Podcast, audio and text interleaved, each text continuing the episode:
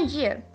Meu nome é Clara e hoje eu vou falar sobre o direito das crianças e adolescentes de serem protegidos em casos contra violência doméstica e psicológica. O artigo 17 da Lei 8069 de 1990 garante o direito à integridade física, psicológica e moral da criança e do adolescente. A legislação abrange a preservação da imagem, identidade e autonomia, além dos valores, ideias e crenças. A violência é um comportamento que causa intencionalmente dano ou intimidação moral a outras pessoas. O comportamento praticado pode invadir a autonomia, integridade física ou psicológica e até mesmo a vida da outra pessoa. É o uso excessivo da força que ultrapassa o necessário ou o esperado.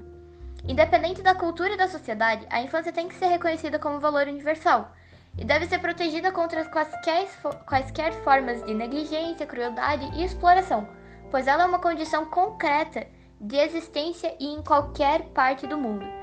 E, enquanto seres políticos, a criança e o adolescente são sujeitos e direitos, necessitando de proteção e cuidados de cidadãos especiais.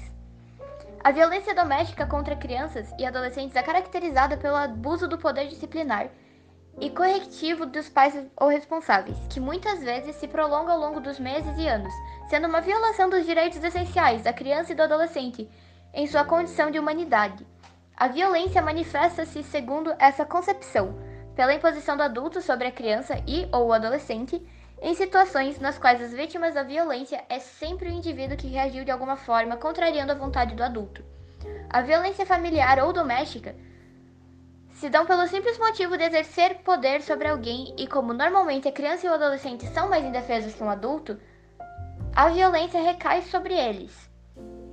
A violência é algo muito comum ainda na nossa sociedade e as pessoas precisam se manifestar contra e fazer com que essa violência acabe, porque de um jeito ou de outro é um abuso para as outras pessoas.